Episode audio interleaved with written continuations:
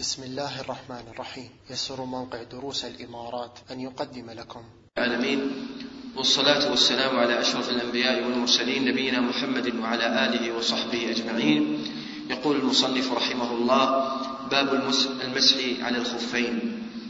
هذا الباب أيها الإخوة ذكره المصنف رحمه الله بعد الحديث أو بعد الفراغ من الكلام على أحكام الوضوء. ولا شك أيها الإخوة أن المسح يعتبر بدلا عن ماذا؟ عن غسل الرجلين. ولذلك ناسب إيراد هذا الباب بعد باب ماذا؟ بعد باب الوضوء. فهو يلتحق بباب الوضوء باعتبار أنه ينوب عن غسل الرجلين. وغسل الرجلين أيها الإخوة ذكرنا أنه فرض من فرائض الوضوء. باب المسح على الخفين. أي سأذكر لك في هذا الباب جملة من الأحكام والمسائل التي تتعلق بالمسح على الخفين. المسح أيها الإخوة في كلام العرب هو إمرار اليد على الشيء وأما في الاصطلاح فهو إمرار اليد مبلولة بالماء على الخفين. هذا إن كان الممسوح ماذا؟ الخفان. أما إن كان الممسوح الجوارب أو العمامة أو الجبيرة فيكون التعريف إمرار اليد مبلولة بالماء إما على العمامة وإما على الجبيرة وإما على غيرها من الممسوحات التي يذكرها أهل العلم في هذا الباب.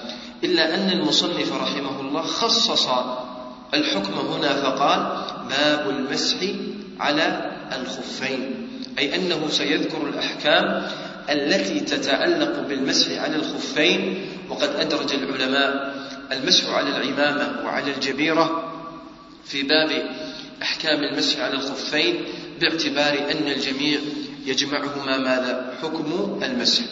الخفين أيها الإخوة مثنى الخف.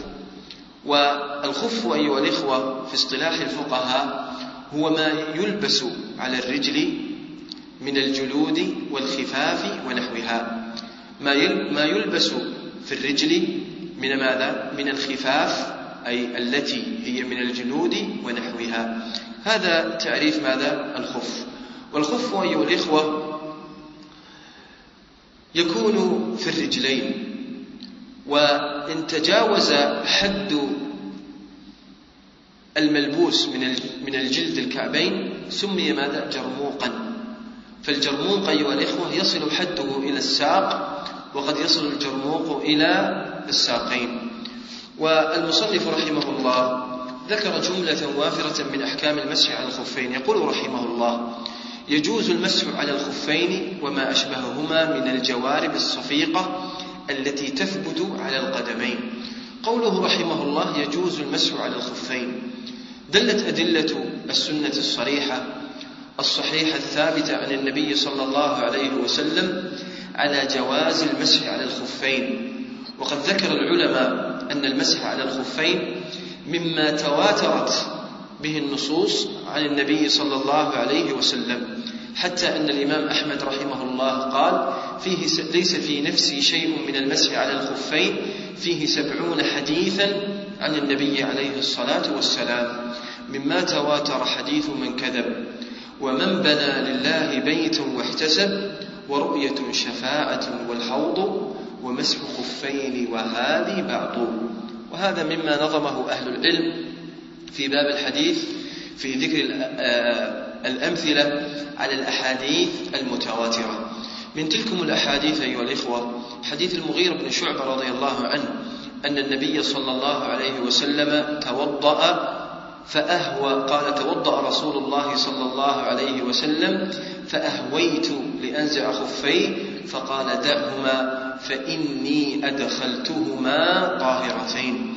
وكذلك حديث حذيفة رضي الله عنه أن النبي صلى الله عليه وسلم أتى سباطة قوم فبال قائما ثم توضأ ومسح على خفيه وجاءت في ذلك عدة أحاديث كثيرة متواترة أن النبي صلى الله عليه وسلم مسح على الخفين. قد كان في المسح على الخفين أيها الإخوة شيء في قلوب بعض الصحابة ووجه ذلك أنهم ظنوا على أن آية المائدة التي فيها النص على غسل الرجلين ظن بعض الصحابة أنها نسخت الأحاديث التي جاءت في جواز المسح على الخفين فتكون آية المائدة محكمة ناسخة للأحاديث التي جاءت ماذا؟ التي جاءت بجواز المسح على الخفين. حتى جاء حديث جرير بن عبد الله البجلي رحمه الله والذي يثبت فيه مسح النبي صلى الله عليه وسلم على الخفين. يقول جرير وما أسلمت إلا بعد أن نزلت ماذا؟ المائدة. فعلمنا أن آية المائدة ليست ناسخة لحكم ماذا؟ المسح على الخفين وهذا الحكم ثابت بالنصوص الشرعية. وقد فرح الصحابة رضوان الله عليهم بحديثه كما فرحوا كذلك بإسلامه. المسح على الخفين أيها الإخوة قبل أن ندخل لأن أريد أجعل هذه الأمور توطئة للدخول للأحكام له عدة شروط عند العلماء. الشرط الأول أيها الإخوة يشترط في الخف أن يكون طاهرا. فلا يجوز المسح على الخف إن كانت به نجاسة. وقد ثبت عن النبي صلى الله عليه وسلم أنه صلى ذات يوم بالصحابة رضوان الله عليهم وكان لابسا للنعلين عليه الصلاة والسلام. فخلعهما صلى الله عليه وسلم ولما فرغ من صلاته قال ماذا قال في الحديث؟ لما سئل عن ذلك قال إن جبريل قد أتاني وأخبرني أن بهما ماذا؟ قذرا أو أن بهما نجسا. فهذا الحديث أيها الإخوة يدل على أن الملبوس سواء كان من النعلين أو من الخفين أو من الجوارب أو من الجراميق ونحوها يشترط فيها أن تكون طاهرة. فإن كانت نجسة فإنه لا يجوز المسح عليها. هذا الشرط الأول. الشرط الثاني أيها الإخوة لا بد أن يكون الخف مباحا. أي أن المادة التي يلبس منها الخف من الجلود ونحوها تكون مباحة. فلا يجوز أيها الإخوة أن يكون الخف من جلد الخنزير أو من الجلود الحيوانات عند بعض أهل العلم التي لا تؤكل لحومها أو يكون الجلد من ماذا؟ مصنوعا من الحرير فإن الله سبحانه وتعالى قد حرم على الرجال لبس الحرير فإذا كان الجلد أيها الإخوة من الحرير ونحوه فإنه لا يجوز شرعا ماذا؟ لا يجوز شرعا أن يمسح عليها الشرط الثالث أيها الإخوة عند أهل العلم لا بد أن يكون الخف ساترا للفرد أو ساترا للمفروض. فإن كان لا يستر المفروض فإنه لا يجوز المسح ماذا؟ عندهم.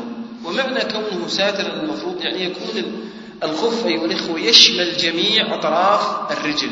فلا يكون به خرقا ولا يكون به تمزيعا مما يظهر أثر الجلد فيه. وهذا الشرط سنتكلم عنه بتفصيل وأن الصحيح أنه لا يشترط. الشرط الرابع عند بعض أهل العلم أن يكون الخف آه، قلنا أن يكون ساترا للمفروض. الشرط الرابع أن لا يكون واصفا للبشرة أي لا يكون رقيقا بحيث ترى بشرة الرجل من ماذا؟ من خلفه. والسبب في ذلك أنهم قالوا أن الخف عندما يكون رقيقا أو يصف البشرة من يراه يظن أنه ليس لابسا للخف. فلا ميزة للخف بعد ذلك عن القدمين. المقصود بالخف أن الإنسان يرتفق بها في البرد والشوك ونحوها. فإذا كانت تصف البشرة يذهب معنى وأثرها فلا يمسح ماذا؟ فلا يمسح عليها. يقول المصنف رحمه الله تعالى يجوز المسح على الخفين وما أشبههما من الجوارب الصفيقة التي تثبت على القدمين. يجوز المسح على الخفين بينا دليل الجواز. وما أشبههما من الجوارب الصفيقة التي تثبت على القدمين. كل ما يستر الرجل أيها الإخوة من الجوارب والخفاف ونحوها في هذا الزمن يجوز أن يمسح عليها.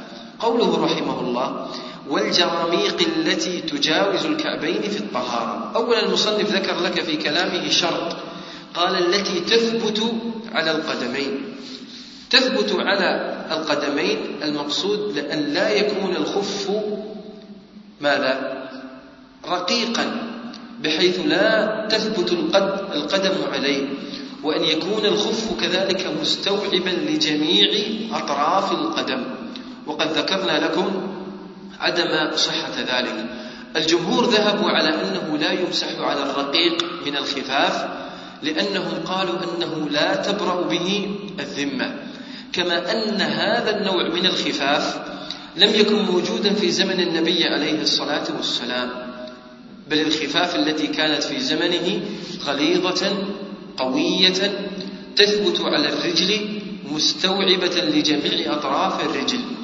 وقالوا كذلك مدعمين لكلامهم أن المسح هو بدل عن ماذا؟ عن غسل الرجلين والبدل يأخذ حكم ماذا؟ حكم المبدل فإذا كانت القدمين لا بد من استيعاب الماء لجميع أطراف الرجل فلا بد كذلك في الملبوس من الخفاف والجوارب وغيرها أن تكون مستوعبة لجميع القدم تستوعبون كلامي أو لا؟ واضح أو لا؟ أعيد. غسل القدم القدمين أيها الأخوة لا بد أن يكون الماء مستوعبا لجميع أطراف القدم. المسح هو بدل عن ماذا؟ عن الغسل. فلا بد أن تكون الخفاف تكون مستوعبا للقدم جميعا حتى يمسح ماذا؟ حتى يمسح عليها. كأنه يقول لك أنك الآن تمسح وكأنك تغسل ماذا؟ الرجل. وإن كان المسح يكون لظاهر الخف ليس لباطنه كما سنبين إن شاء الله. قول المصنف رحمه الله والجراميق الجراميق أيها الأخوة جمع جرموق وقلنا أن الجرموق حقيقة هو أعجمي معرب والجرموق غالبا ما يكون إلى أنصاف الساقين وقد يكون إلى القدمين.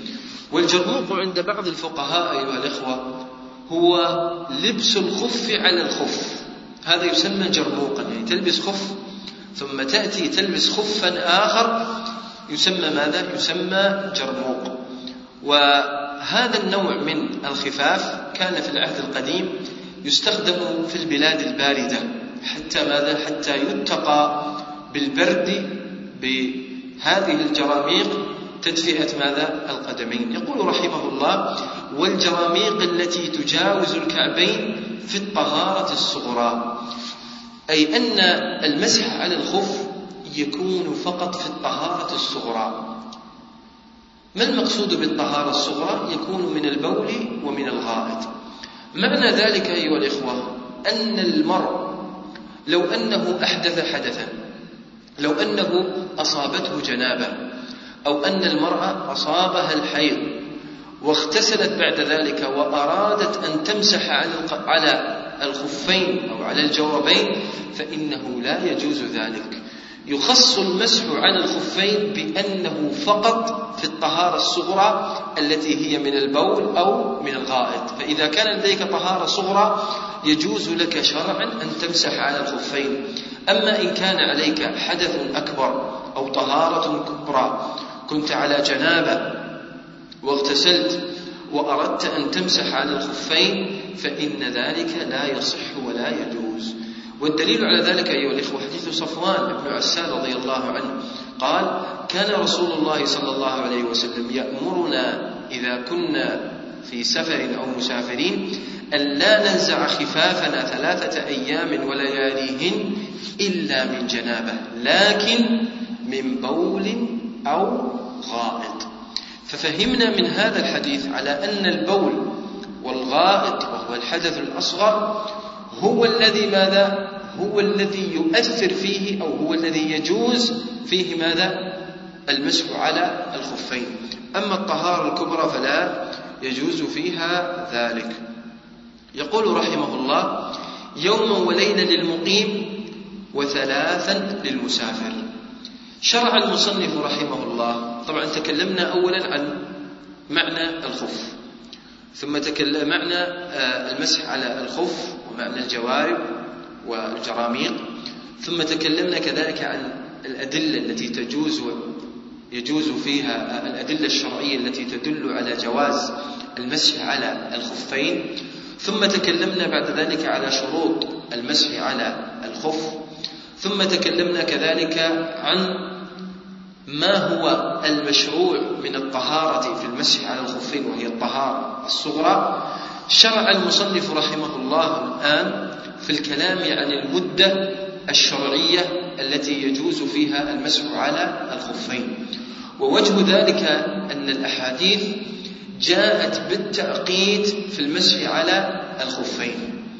وهذا هو ما يعنيه العلماء بقولهم مسألة التوقيت في المسح على الخفين.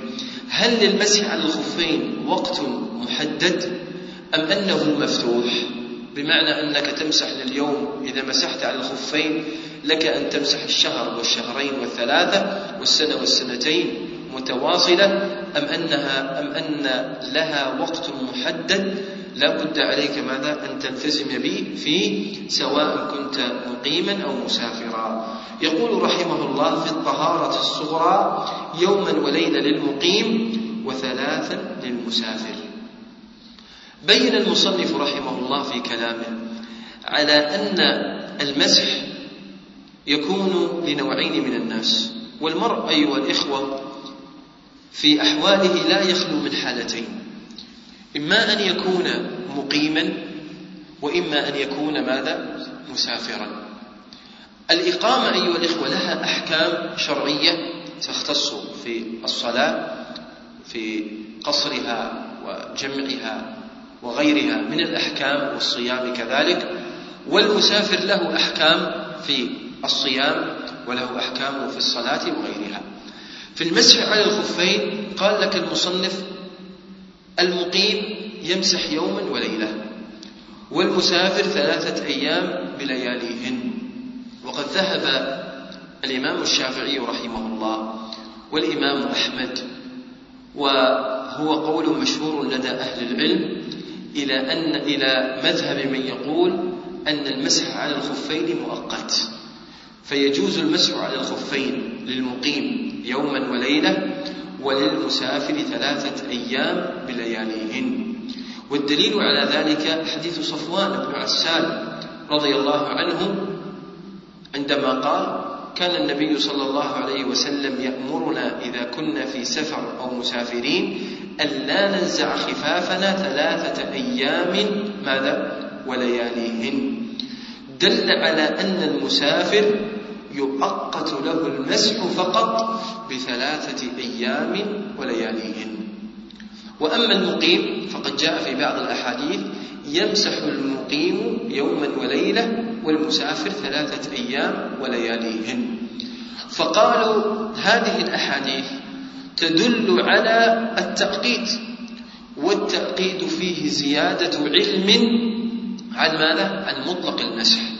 لأن المسح أيها الإخوة الأصل فيه ماذا؟ أنه يمسح ماذا؟ بالإطلاق وبالعموم لا يؤقت المسح بمدة معينة فلما جاء التأقيت في بعض الأحاديث دل على أن فيها زيادة ماذا؟ زيادة علم عن باقي عن الأصل وهو عدم التأقيت فيؤخذ ماذا؟ فيؤخذ بها وذهب الإمام مالك أيها الإخوة في المشهور عنه وهو مذهب شيخ الإسلام ابن تيمية وجماعة من أهل العلم إلى القول بعدم اشتراط المسح بعدم اشتراط التأقيت في المسح على الخفين.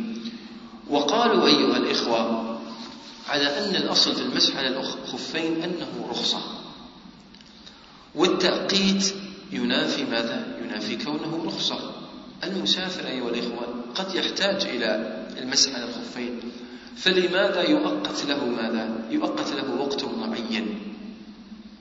بل الأصل على أن من تمام الرخصة هو عدم التأقيت واستدلوا كذلك بحديث أبي بن عمار أيها الإخوة والذي سأل فيه النبي صلى الله عليه وسلم عن المسح على الخفين فقال يوم وليلة قال ويومين. قال إن شئت. وثلاثا إلى أن بلغ له سبعة أيام. والنبي صلى الله عليه وسلم يقول له وإن شئت.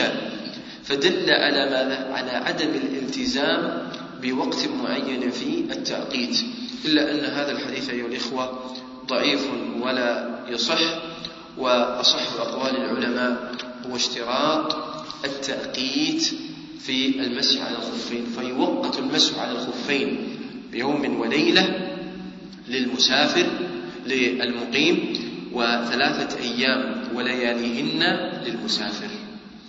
يأتي السؤال من متى تبدأ ماذا؟ من متى يبدأ الحساب أو متى يبدأ المقيم؟ يحسب التوقيت ومتى يبدأ المسافر. قال لك المصنف رحمه الله من الحدث إلى مثله. يبدأ المس يبدأ التأقيت أيها الإخوة في كلام الفقهاء عند بعضهم من الحدث. فالوقت الذي وقع منك الحدث فيه. ثم توضأت ومسحت على خفيك فإنه ماذا؟ فإنه يجب عليك فيه ماذا؟ أن تحسب.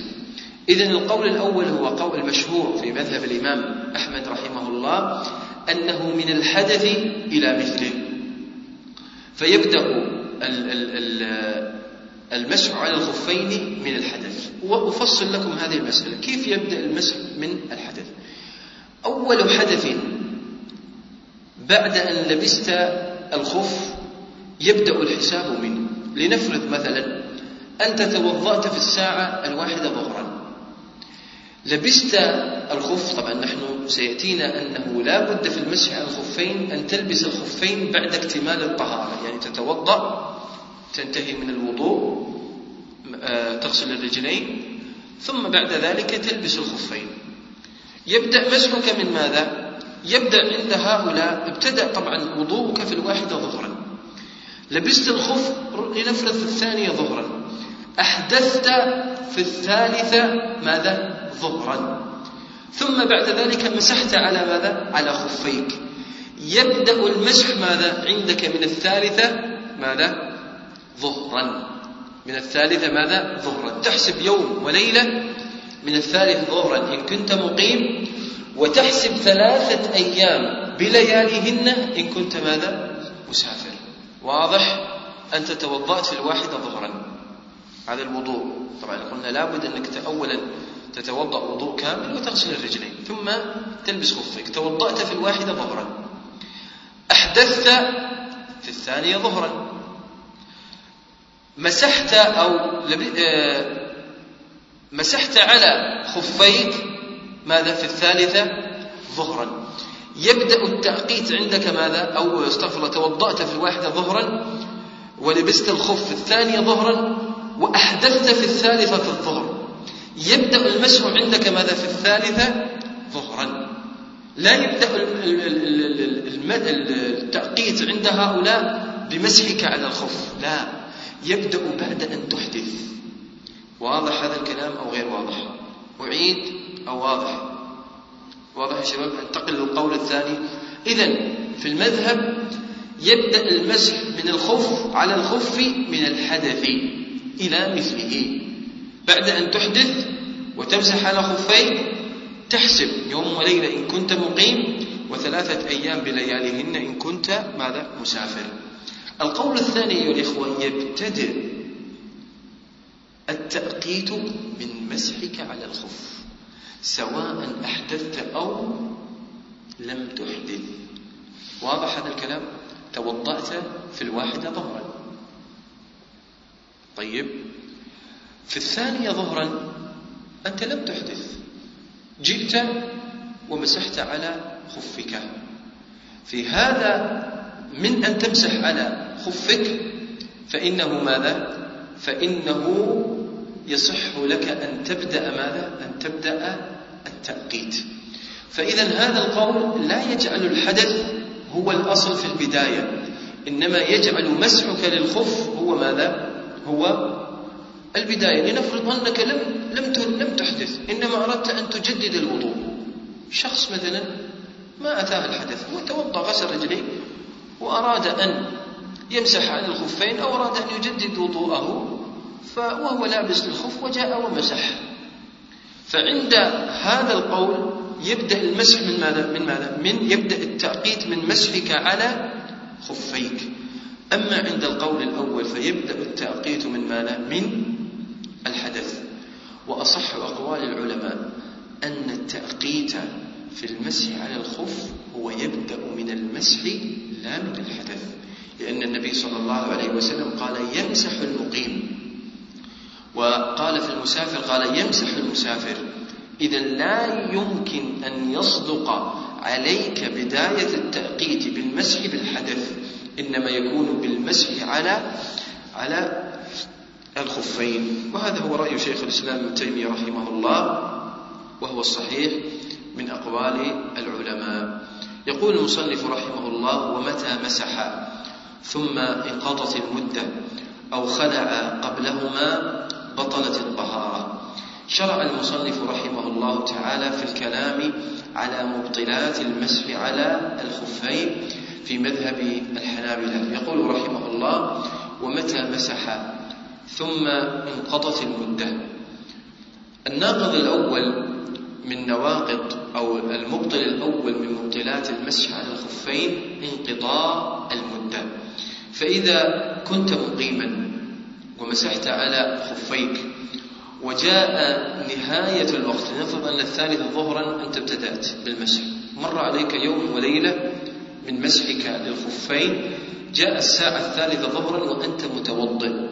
فعلى مذهب الحنابلة يبطل وضوءك وتبطل طهارتك. لماذا؟ لأن المدة الشرعية للمسح على الخفين قد انتهت بالساعة الثالثة ظهرا إن كنت مقيم يوم وليلة والساعة الثالثة ظهرا إن كنت ثلاثة أيام ولياليهن فالمسح على الخفين في قول في قول الحنابلة ينتهي أو يبطل بماذا؟ بانتهاء المدة الشرعية في ذلك ووجه ذلك أنهم قالوا أن المسح على الخفين هو بدل ماذا؟ هو بدل غسل الرجلين وكون الشرع يجعل له وقتا معينا دل على أن انتهاء الوقت معناه انتهاء الوضوء وبطلانه.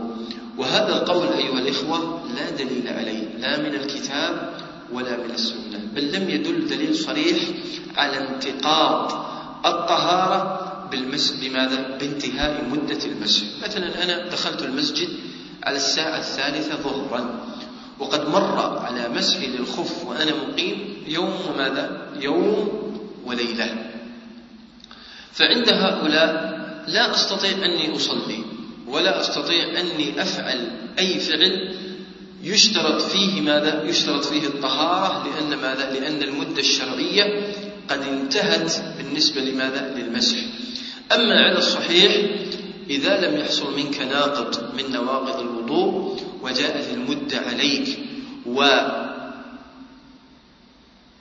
متوضئ أو على طهارة لا ينتقض وضوءك ولا تنتقض طهارتك إلا بالحدث على الصحيح من أقوال العلماء إذ لا دليل على ماذا؟ على نقض الوضوء والطهارة بانتهاء مدة المسح. يقول رحمه الله ومتى مسح ثم انقضت المدة؟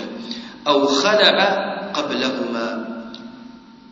المبطل الثاني من مبطلات المسح خلع الممسوح قبل انقضاء المدة وهذا هو المذهب أن خلع الخف قبل انتهاء المدة الشرعية مما يبطل به المسح وقد ذهب شيخ الإسلام ابن تيمية رحمه الله إلى أن خلع الخفين قبل انتهاء المدة لا ينقض ماذا؟ لا ينقض كون الخفين بدل لمسح الرجلين ولا ينقض كذلك الطهارة. خلع الخفين قبل انتهاء المدة ليس من مبطلات المسح عند شيخ الإسلام ابن تيمية وهو كذلك الصحيح الذي تسنده الأدلة. يقول رحمه الله تعالى ومتى مسح ثم انقضت المدة أو خلع قبلهما بطلت طهارته؟ بطلت ماذا؟ طهارته. إذا الطهارة عند هؤلاء تبطل إن خلع خفيه قبل انتهاء المدة. وقد ذهب شيخ الإسلام كما ذكرنا وهو رأي شيخنا الشيخ عثيمين كذلك يرى على أن خلع الخفين قبل انتهاء المدة لا تبطل بهما الطهارة. يقول رحمه الله الآن انتقل المصنف رحمه الله إلى مسألة الطوارئ. يقول ومن مسح مسافرا ثم أقام أو مقيما ثم سافر أتم مسح مقيم. عندنا مسألتين أيها الإخوة. المسألة الأولى من مسح مسافرا ثم أقام. لنفرض أنت سافرت إلى أبو ظبي. عندك ومسحت على خفيك عندك ثلاثة أيام وماذا؟ ولياليهم بدا لك موضوع وأردت أن ترجع إلى بلدك أو إلى الشارقة مثلا. لما رجعت إلى الشارقة طبعا أنت كان عندك ثلاثة أيام وماذا؟ ولياليهم. لما ترجع إلى الشارقة تنتقل من حالة السفر إلى حالة الإقامة. فهل أنت تعتبر كونك مسافرا فتكمل ثلاثة أيام ولياليهن أو أنك تنتقل من حالة السفر إلى حالة الإقامة فيصبح لك يوم وليلة؟ هذه المسألة تشبه مسألة الصلاة كذلك. أنت قد يؤذن عليك المؤذن وأنت في حالة السفر.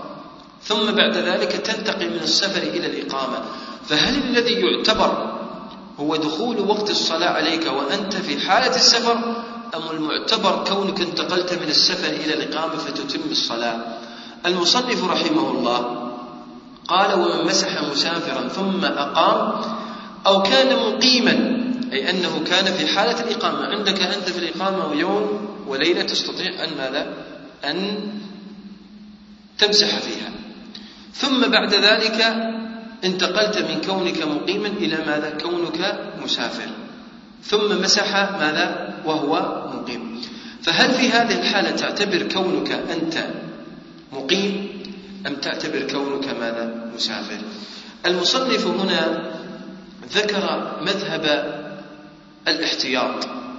ومذهب ماذا؟ من يرون على أن في كلتا الحالتين تمسح مسح ماذا؟ مقيم. قال ومن مسح مسافرا ثم أقام. أو مقيما ثم مسافرا تم أتم مسح مقيم.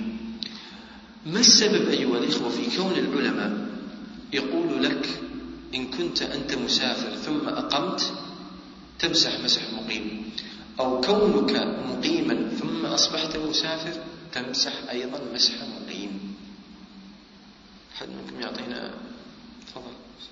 باب الاحتياط المسافر له ثلاث أيام وليالي لمسح يوم وليله فهو برأ أبرأ ذمته. جيد. أيضا.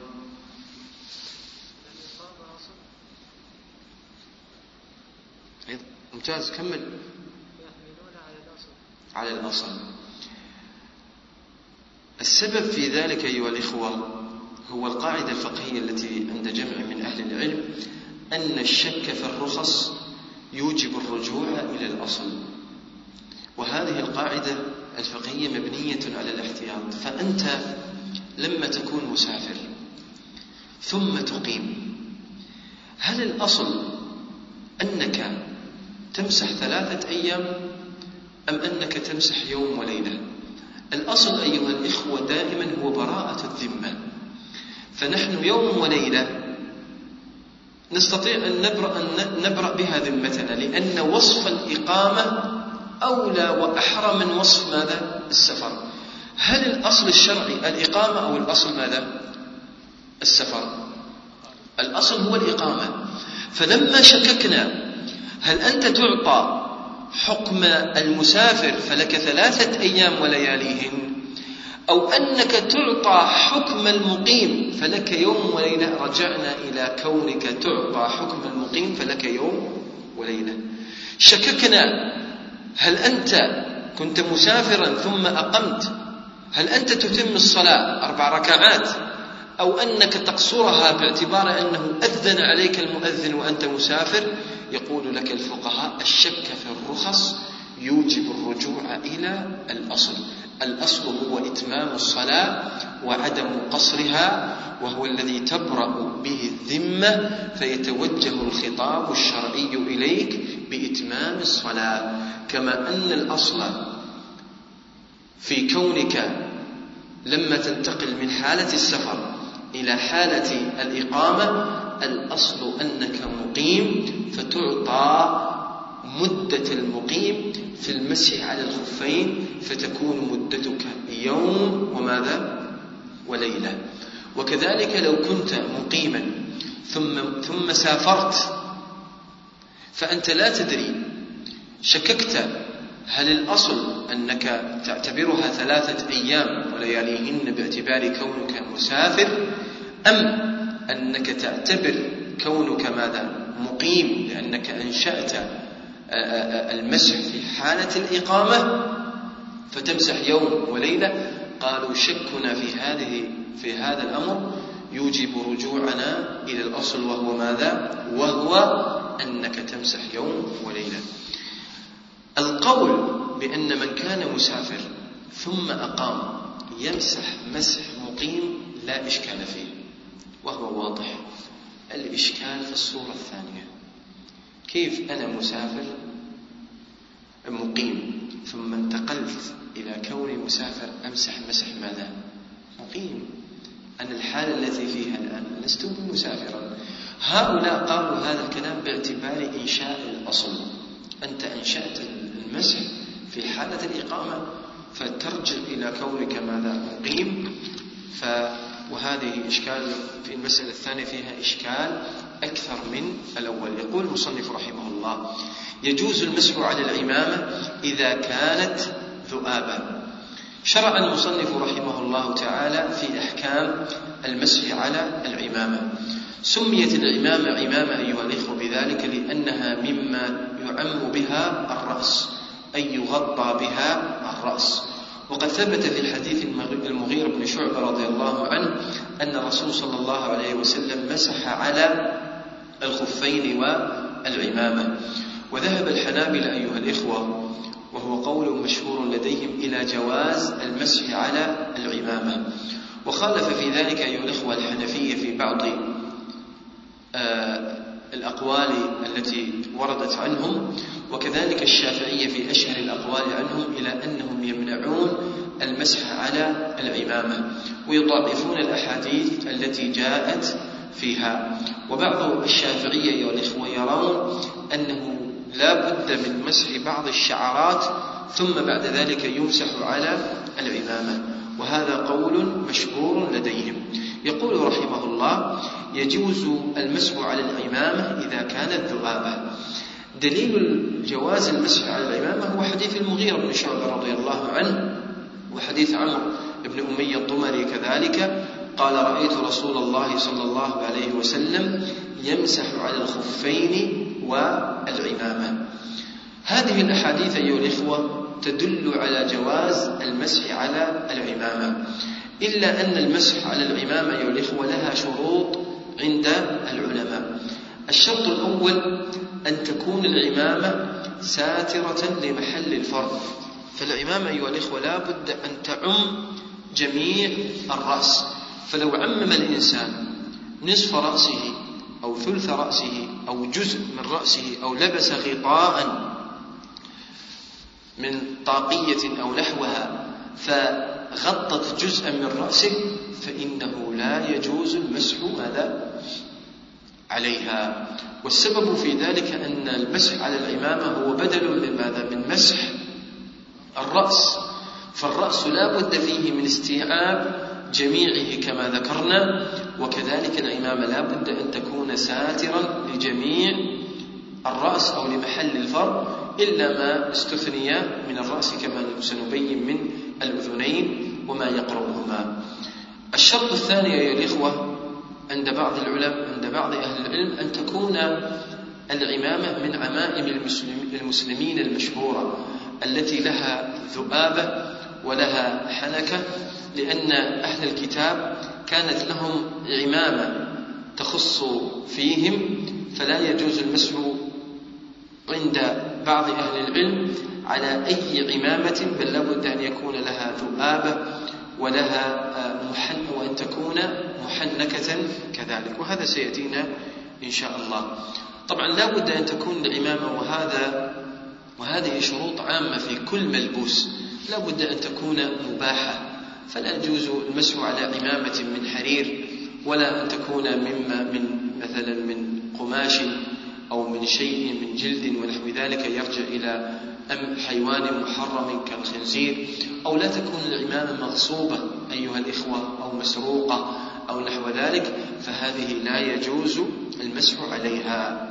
يقول المصنف رحمه الله إذا كانت ذؤابة أو محنكة الذؤابة أيها الإخوة هي العمامة التي ترونها الآن في هذا الزمن آه، والتي يلبسها الطوارق.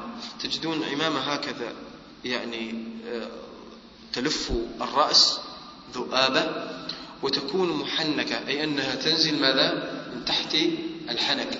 فلها مثل آه، يعني ما أقول لكم الخيط كيف أفسر لكم؟ لها, لها مثل المشد. تنزل هكذا وماذا؟ وتوضع على أطراف الكتف.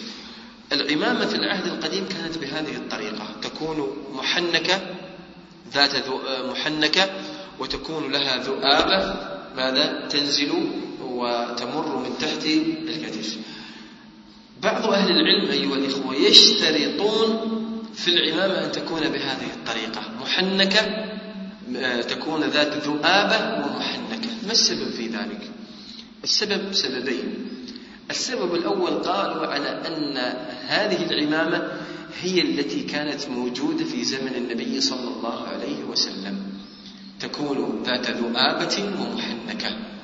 فنحن نلتزم بالعمامة التي كانت في زمنه صلى الله عليه وسلم فلا يجوز المسح عند هؤلاء بأي عمامة إلا إذا كانت ذات ذؤاب ومحنكة. خاصة أن النبي صلى الله عليه وسلم كما في حديث عبد الرحمن بن عوف أن أنه كانت له عذبة وأسال العذبة العذبة بين كتفيه هذا يدلكم على أن المشهور والمألوف لديهم على أن العمامة تكون بهذه الصورة. فإذا جاءت النصوص بالمسح على العمامة نقول العمامة التي كانت في زمن النبي صلى الله عليه وسلم وهي التي لها ذؤابة وتكون محنكة.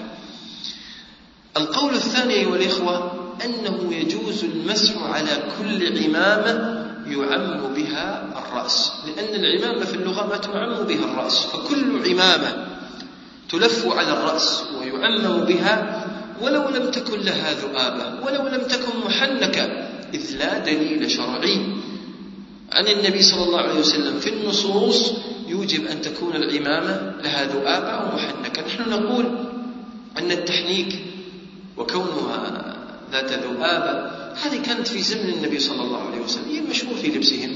لكن لم يأتي ما يمنع أن يمسح على غيرها من العمائم فالعمامة الموجودة في زمننا هذا التي يلبسها الإخوة. هذه شرعا على قول هؤلاء يجوز ماذا؟ المسح عليها. وهو الصحيح. ما دام أنها تلف الرأس وتعمه فلا بأس من المسح عليها. ولو لم يكن تكن محنكة ولها ولها ذؤابة. يقول المصنف رحمه الله ساترا لجميع الرأس. أي أن العمامة تكون ساترة لجميع الرأس إلا ما جرت العادة بكشفه. ما جرت العادة بكشفه كالأذنين ومقدم الرأس من من هنا وأطراف وجوانب الرأس وأطراف ماذا؟ الأذنين. هذه قد جرت العادة بجواز كشفها فلا بأس أن تكشف. أما غيرها يأتي واحد يضع العمامة هكذا من وسط رأسه إلى نهايته ويأتي يمسح لا. لابد أن تكون العمامة تعم جميع الرأس. اشترط الفقهاء أيها الإخوة في العمامة عدة شروط. الشرط الأول أن تكون العمامة للرجل. فالذي يلبسها هو الرجل وليست العمامة من خصائص المرأة. فلو تعممت المرأة فإنها لا تمسح عليه لأن هذا اللبس مما يخص يخص به الرجل. وبعض أهل العلم يرى أن المرأة تمسح على الخمار. هذا سيأتينا إن شاء الله. الشرط الثاني ذكرناه أن تكون مباحة لا محرمة. الشرط الثالث أن تكون ساترة لمحل الفرض. آه، الشرط الرابع عند بعض أهل العلم أو الخامس أن تكون ظاهرة للعين. آه، هل يشترط في المسح على العمامة وقت معين أم لا؟ الظاهر من النصوص أنه ليس للمسح على العمامة وقت معين كما سيأتينا في المسائل.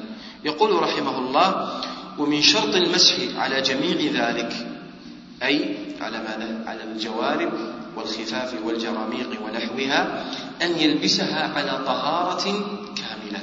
بمعنى إذا أردت أن تمسح على خفيك لا بد أولا أن تتوضأ وضوءا كاملا.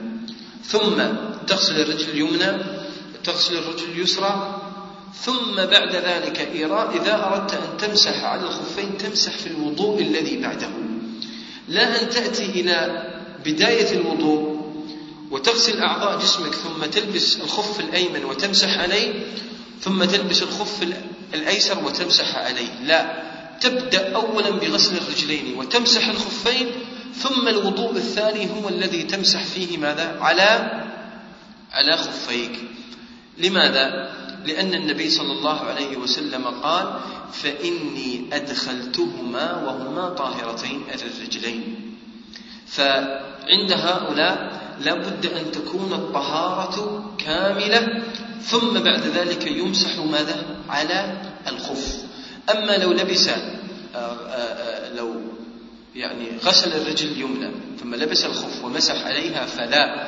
ولو لبس آه، غسل الرجل الثانية ثم لبس الخف ومسح عليهما فلا. فلا بد عند أهل العلم أن تكون الطهارة كاملة.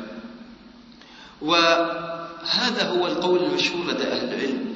وذهب شيخ الإسلام ابن تيمية إلى جواز أن يمسح على خفه بعد ماذا؟ بعد أن يعني يغسل الرجل اليمنى له أن يمسح على خفه أو يلبس يغسل الرجل اليسرى فله أن يمسح على خفه. إذا إذا فرغ من رجل اليمنى ثم لبس الخف آه، أو الجورب آه، له أن يمسح عليه. وهذا القول هو مشهور عن شيخ الإسلام ابن تيمية رحمه الله تعالى. آه، وكلا القولين له وجهه.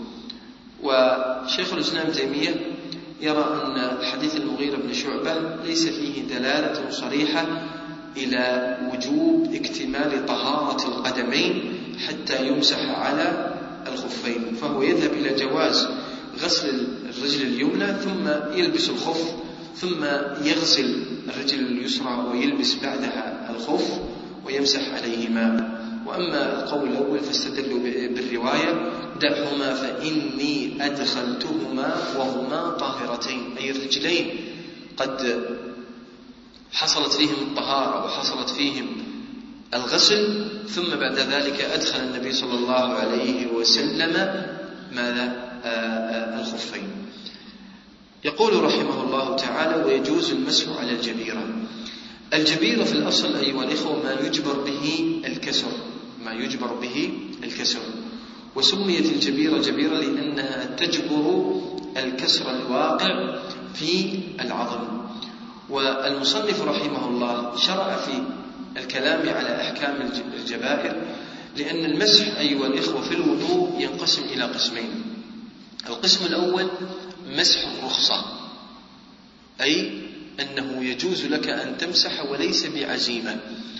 ويمثلون على ذلك بالمسح على الخف وعلى الجورب وعلى العمامة. فهذه المسح عليها رخصة. أنت مخير. قد تنزع العمامة وتمسح رأسك وقد تكون العمامة على الرأس وماذا؟ وتمسح العمامة. أنت مخير في ذلك. أنت مخير بين كونك تغسل قدميك أو أنك تمسح على خفيك. وهنا مسألة الآن جاءتني في ذهني وقد ذكر جمع الفقهاء هل الأفضل غسل القدمين والرجلين أو الأفضل المسح؟ تفضل.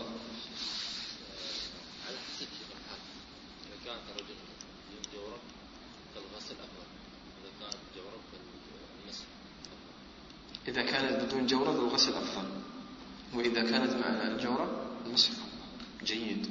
أيضا قال المسح أفضل مخالفة البدع لمخالفة أهل البدع أيضا.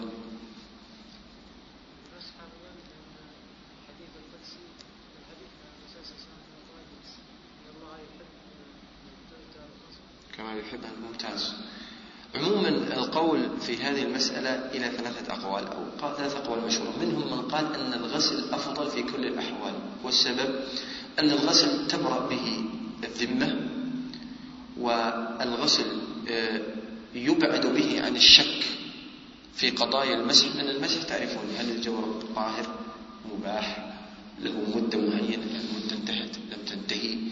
فغسل القدمين أبرأ بشكل عام من ماذا؟ من مسح الخفين. كأن هؤلاء يقولون لك أن الغسل القدمين ليس فيه تصديع للرأس وهي شروط وقيود وغيرها فالغسل أفضل.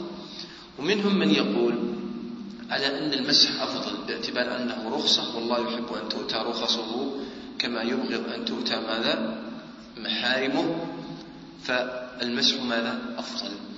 ومنهم من يقول المسح أفضل لأن فيه إحياء للسنن ومخالفة لأهل البدع الذين لا يجيزون المسح على الخفين. فمن أراد إظهار هذه الشعيرة وإعلائها وإظهارها فيكون المسح في حقه أفضل.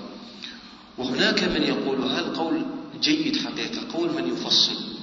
إن لم تكن أنت لابسا للخفين فالغسل ماذا؟ أفضل. أما إن كنت يعني لابس للخفين فالمسح في حقك ماذا؟ الحق في والحق آه، المسح في حقك أفضل. هذا القول أيها الإخوة جيد وفيه جمع للنصوص. قلنا المسح ينقسم إلى قسمين في الوضوء. مسح رخصة وبينا أنه في الجوارب والخفاف والجراميق والعمامة وغيرها. الثالث أيها الإخوة المسح العزيمة وهو المسح على الجبيرة. والأمور التي يجبر بها أو العوازل التي تكون على الأعضاء سواء على اليدين أو على القدمين أو نحوهما من العوازل تنقسم إلى قسمين. تارة عوازل مأذون بها شرعا. وهي ماذا؟ وهي الجبيرة ونحوها بشروطها وضوابطها. القسم الثاني هي العوازل الغير مأذون فيها وهي التي توضع في غير الحاجة. مثلا يأتي واحد جرح بسيط لا يحتاج أنك أنت يعني تضع عليه خرقة أو تضع عليه حاجز تأتي أنت وتضع عليه وتمسح عليه. الفقهاء يقولون هنا المسح لا يجوز شرعا لأن هذا العازل ماذا؟ غير مأذون به. الجبيرة توضع الحاجة. الأصل هو غسل العضو لا تنتقل أنت من هذا الأصل وهو غسل العضو إلى الأمر المرخص إلا لحاجة قامت فيك. يا أخي أنت جرحك الماء إذا جاء فيه لا يؤدي الالتهاب ولا يؤثر فيك ولا يؤخر براء الجرح. لماذا تأتي وتضع هذه الخرقة وتقول أنا أمسح عليها أنت تمسح على الجبيرة والخرقة ونحوها إذا كان ثم حاجة لهذا المسح. يقول يجوز المسح على الجبيرة. المسح على الجبيرة أيها الإخوة أخذ عند جمع من أهل العلم من نصوص الشريعة العامة التي فيها الرفع رفع الحرج والضائقة والحاجة ونحوها إذ أن بعض أهل العلم يرون أنه لم يصح في الجبيرة حديث صحيح.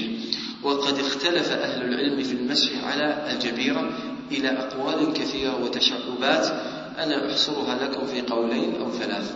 القول الأول بأنه لا بأس بالمسح على الجبيرة وهو مذهب الحنابلة ومن وافقهم من الفقهاء. القول الثاني أنه لا يمسح على الجبيرة إنما يعني يتيمم لهذا العضو المراد ماذا؟ غسله أو مسحه. فإذا كان رأسك معصوب مثلا بإصابة أو نحوها أو كانت يدك عليها جبيرة أو من كسر أو نحوه فهؤلاء يقولون إذا جاء مكان العضو هذا فإنك تتيمم له. القول الثالث أيها الإخوة أنك تلجأ من الوضوء إلى التيمم مباشرة لا تتوضأ أصلا. لأن هؤلاء يرون أنه لا يجمع بين الوضوء وبين التيمم في موضع واحد. وسأفصل هذه القضية في موضع آخر حتى فقط ننتهي. باقي لنا شيء بسيط. ننتهي من باب المسح على الخفين. قال يجوز المسح على الجبيرة إذا لم يتعدى بشدها موضع الحاجة. لأن الجبيرة كما ذكرنا جاءت لحاجة فتقدر بقدرها. فكل ما هو زائد على الحاجة فإنه لا يمسح. كذلك الجبيرة إذا لم يكن لها حاجة فإنها لا توضع من الأساس. والقاعدة عند الفقهاء أن ما قدر لحاجة أو لضرورة لا يتجاوز بها ماذا؟ القدر الذي حددت له أو ما جاز لحاجة يقدر بقدرها. هذا نص القاعدة أو نص الضابط الذي وضعه أهل العلم. قال إلا أن يحلها. متى برئ الإنسان أيها الإخوة أو شفي أو أزال هذه الجبيرة فإنه يتوقف مسحه عليها لأن السبب الذي أجيز مسح هذا هذه الجبيرة هي ماذا؟ هي المرض أو هو الكسر ونحو ذلك. فإذا زال هذا العارض فإنه يتوقف في المسح على الجبيرة. يقول رحمه الله تعالى والرجل والمرأة في ذلك سواء سواء في المسح على الخف أو على الجوارب آه، ونحوها أو على الجبيرة المرأة والرجل يتفقون في الأحكام سواء من اشتراط الطهارة في الخوف وإباحة الخوف والتأقيت في الخوف ونحوها كل الأحكام الشرعية التي ذكرناها في المسح على الخفين والجوارب ونحوها الرجل والمرأة في ذلك سواء. آه، ودليل هذه التسوية هي الأصل الأصل في الأحكام الشرعية أن المرأة والرجل على حد سواء إنما النساء شقائق الرجال. يقول رحمه الله إلا أن المرأة لا تمسح على العمامة. لما ذكره المصنف؟ لأن النصوص لم ترد بذلك. فالمرأة والرجل سواء فيما تقدم إلا في المسح على العمامة فإنها خاصة بالرجل. وذهب جمع من أهل العلم لحديث ابن سلمة بجواز مسح المرأة على خمارها وهذه المسألة فيها نزاع مشهور عند أهل العلم. بقي أيها الإخوة آه، أختم هذا الباب بمسألة مهمة. ما هي الفرق ما هي الفروق بين المسح على الخف والجوارب والمسح على الجبيرة؟ هناك عدة فروق أيها الإخوة. الفرق الأول أنه يشترط في الطهارة يشترط الطهارة في آه، الخف آه، بخلاف الجبيرة. فعلى الصحيح أنه لا يشترط لبسهما على طهارة. نحن ذكرنا لكم أن الخف لا بد من لبسهما على ماذا؟ على طهارة. وأما الجبيرة فلا يشترط فيها هذا الشرط. الفرق الثاني أن الخف له مدة معينة وهي للمقيم يوم وليلة وللمسافر ثلاثة أيام ولياليهن أما الخف الإخوة في الصحيح أما الجبيرة فالصحيح من أقوال العلماء أنه لا وقت لها ولا مدة لماذا؟ لأن النصوص لم تح... يعني تؤقت أو تحدد لها مدة معينة الفرق الثالث أن الخف والجورب ونحوهما يكون المسح عليهما في الحدث ماذا؟ الأصغر. وأما الجبيرة فإنه يمسح عليها ماذا؟ في الحدث ماذا؟ الأكبر. والأصغر كذلك. حتى العمامة أيها الإخوة عند بعض أهل العلم بمثل الجبيرة فإنه يجوز المسح عليها سواء كان في الحدث الأصغر أو في الحدث الأكبر. وهناك فروق أخرى أيضا ذكرها جمع من أهل العلم. أن المسح وهذا ذكرناه سابقا أن المسح على الجبيرة عزيمة وأما المسح على الخفين فماذا؟ فيعتبر رخصة من الرخص. وذكر جمع أهل العلم أيضا فرقا من الفروق قالوا أن الجبيرة تكون لأي عضو من الأعضاء. بخلاف المسح على الخف فإنه يكون ماذا؟ لعضو واحد وهو جيبوني وهم القدمين أو الرجلين. هذه بعض الفروق سواء فيما يتعلق بالحدث فيما يتعلق بالمدة فيما يتعلق بالعضو الذي يمسح أو العضو الذي يجبر آه، في كون أحدهما رخصة والثاني عزيمة.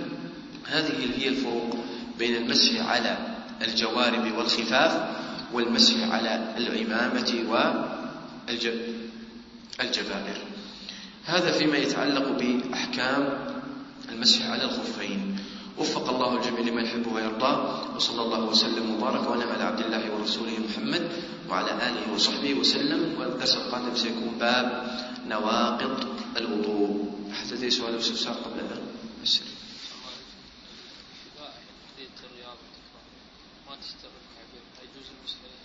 نعم آه، آه، المسح أيها الإخوة ذكر أهل العلم في باب الخفاف أن كل يعني آه، الملبوس الآن على القدمين سواء كانت من يعني جوات الرياضة هذه أو بعض الأنواع من النعل التي تغطي أطراف القدمين فإنه إن كانت ساترة لمحل الفرد وكانت تستوعب القدمين فإنها تأخذ حكم المسح حكم المسح على الجوارب فيجوز المسح عليها فتلحق في ذلك.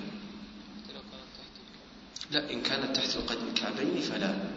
لا بد أن تكون ساترة لمحل الفرد طبعا أيها الإخوة قبل أن أنسى الذين قالوا بكونه ساتر لمحل الفرد يغتفر في ذلك الخف أيها الإخوة لو كان مرقعا أو كان مشقوقا أو نحو ذلك فلا بأس من أصح الأقوال العلماء من ماذا بالمسح عليه لأن خفاف الصحابة أيها الإخوة كانت مرقعة وكانت مخرقة أن الصحابة كانوا فقراء. فلو اشترطنا هذا الشرط بحيث لا يوجد في الخف أي تمزق أو أي خرق أو نحو ذلك حتى نقول بجواز المسح عليه فإن هذا من المشقة وقد بين شيخ الإسلام أصلا أن المسح على الخف هي رخصة. فإذا جينا نحن وضعنا ضوابط وقيود وشروط في الخف خرج كونها من كونه رخصة إلى كونه ماذا؟ إلى كونه مشقة.